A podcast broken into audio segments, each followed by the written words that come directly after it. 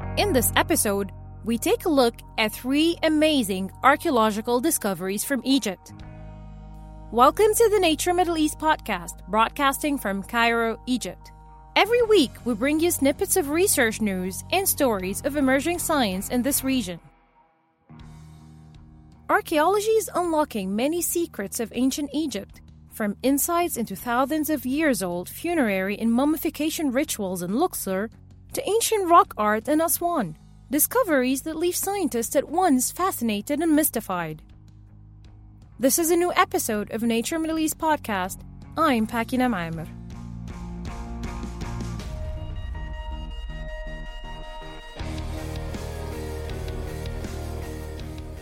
Every glimpse into the past through the trove of sites and artifacts that the ancients have left behind carries untold stories and many unanswered questions. In Luxor, for instance, the Middle Kingdom Theban project has just uncovered embalming materials of Ipi, a vizier and an overseer of ancient Thebes. Dr. Antonio Morales, leader of the team responsible for the find, has the details. The embalming deposit of the vizier Ipi was found in the upper courtyard, in the northeastern area of the courtyard, very close to the entrance into the tomb. It is clear for us that the ancient Egyptians thought that these materials were somehow not pure enough to be uh, deposited in the tomb, but outside. Uh, but somehow they have to show respect for the remains uh, of the mummification process, which in a way we don't have to forget that basically transformed the individual into a, let's say, divinized spirit. We're talking 56 jars filled with materials used for mummifications, pots that carry marks and inscriptions, shrouds, linen sheets, and curiously, the mummified heart of Ipi himself. In the tomb of Ipi at Deir al-Bahri, we know that in quite in the earlier part of the 20th century, uh, the Metropolitan Museum of Art had been excavating there, and they had reported the discovery, in a rather nonchalant way, of an embalming cache, all the materials that were used in the mummification of an individual. And then when we were going, the team um, was going to clear it out, the, the whole area, they found parts of the embalming deposit lying on the ground, and then, in fact, the early excavators had not opened everything or cleared it all out. They had put a lot of it back into the place from which they had extracted it. So it was like having this complete amazing rediscovery of the embalming cache and even finding um, what seems to have been the heart of the deceased in there, which means that someone who was doing the mummification really messed up. Because you are not supposed to remove the heart from the body, but it seems that this organ might indeed have been moved out. You just heard from Dr. Salima Ikram, team specialist in Egyptology unit head at the American University in Cairo.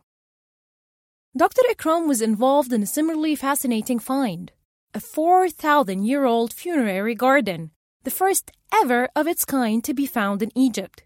It's part of the Djehouti project, excavating ancient sites for 16 years and counting. A funeral garden is an unusual thing. You find these, or in tomb decoration, they're shown to be in front of a tomb.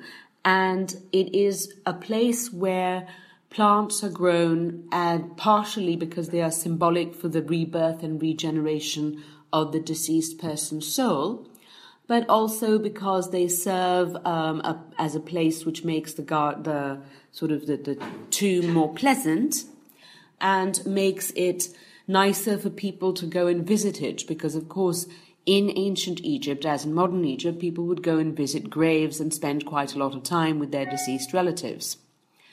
So um, it, it was sort of an enhancement. It was also a symbol of regeneration. And some of the plants there could be used by the priests and the family members to either eat or use uh, to make garlands or for medicinal purposes. So it seems to have been an ancient Egyptian idea that continued to some extent into Coptic and then Islamic times. Um, and the, the tomb that we found, which had the garden, is very definitely pharaonic, dating to, you know, probably, I don't know, uh, 1800, 1700 BC.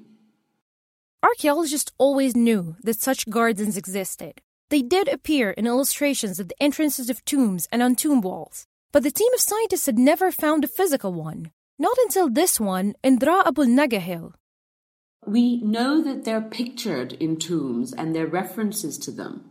But no one really, people weren't sure that they actually did exist because no one had found one.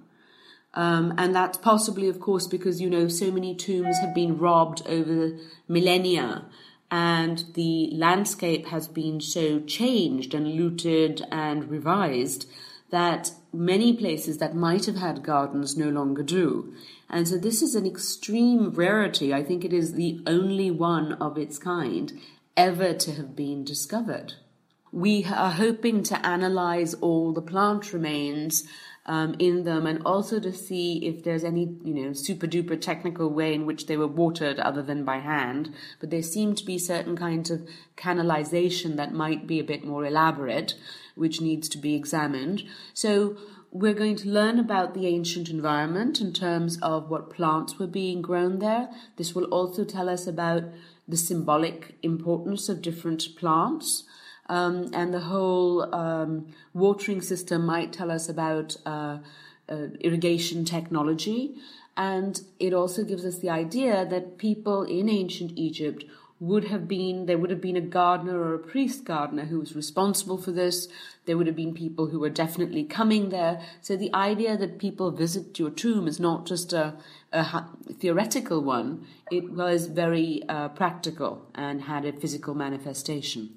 The Dra Abul Naga hill on the west bank of Luxor, where this discovery was made, is one of the most important archaeological sites in Egypt, with many significant monuments. Dra Abul Naga, though, stands out uh, in comparison to others because it was also the burial place for some of the earliest rulers of the 18th dynasty and sort of the end of the 17th dynasty.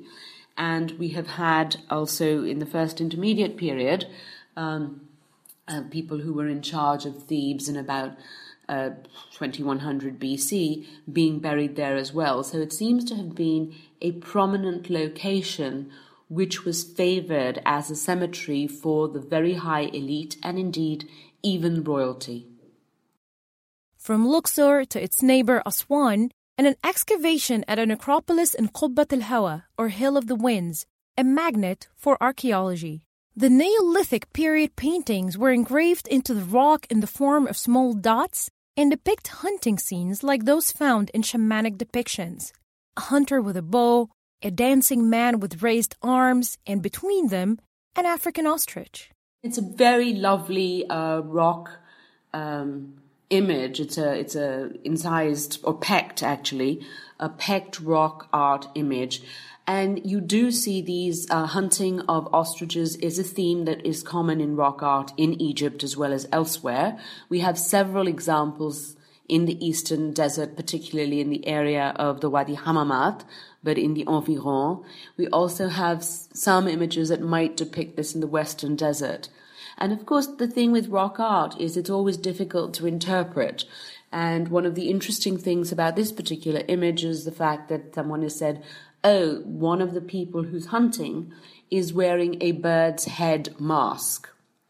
Now, maybe, but maybe not. It could also be that someone was not a very good artist and the rock chipped in a funny way to give that face a particular um, impression of a beak.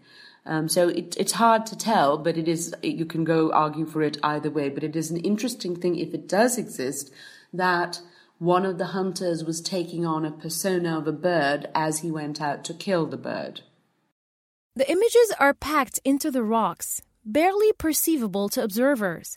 The finds themselves need to be investigated more closely, but the scientists are on it. If you've enjoyed this chat, make sure to log on to nature.com slash nmiddleeast for more stories related to archaeology and ancient environment. That's it for today. Our podcast airs weekly. You can find us on SoundCloud and iTunes. I'm Pakina Maimer. Thank you for listening and have a great weekend.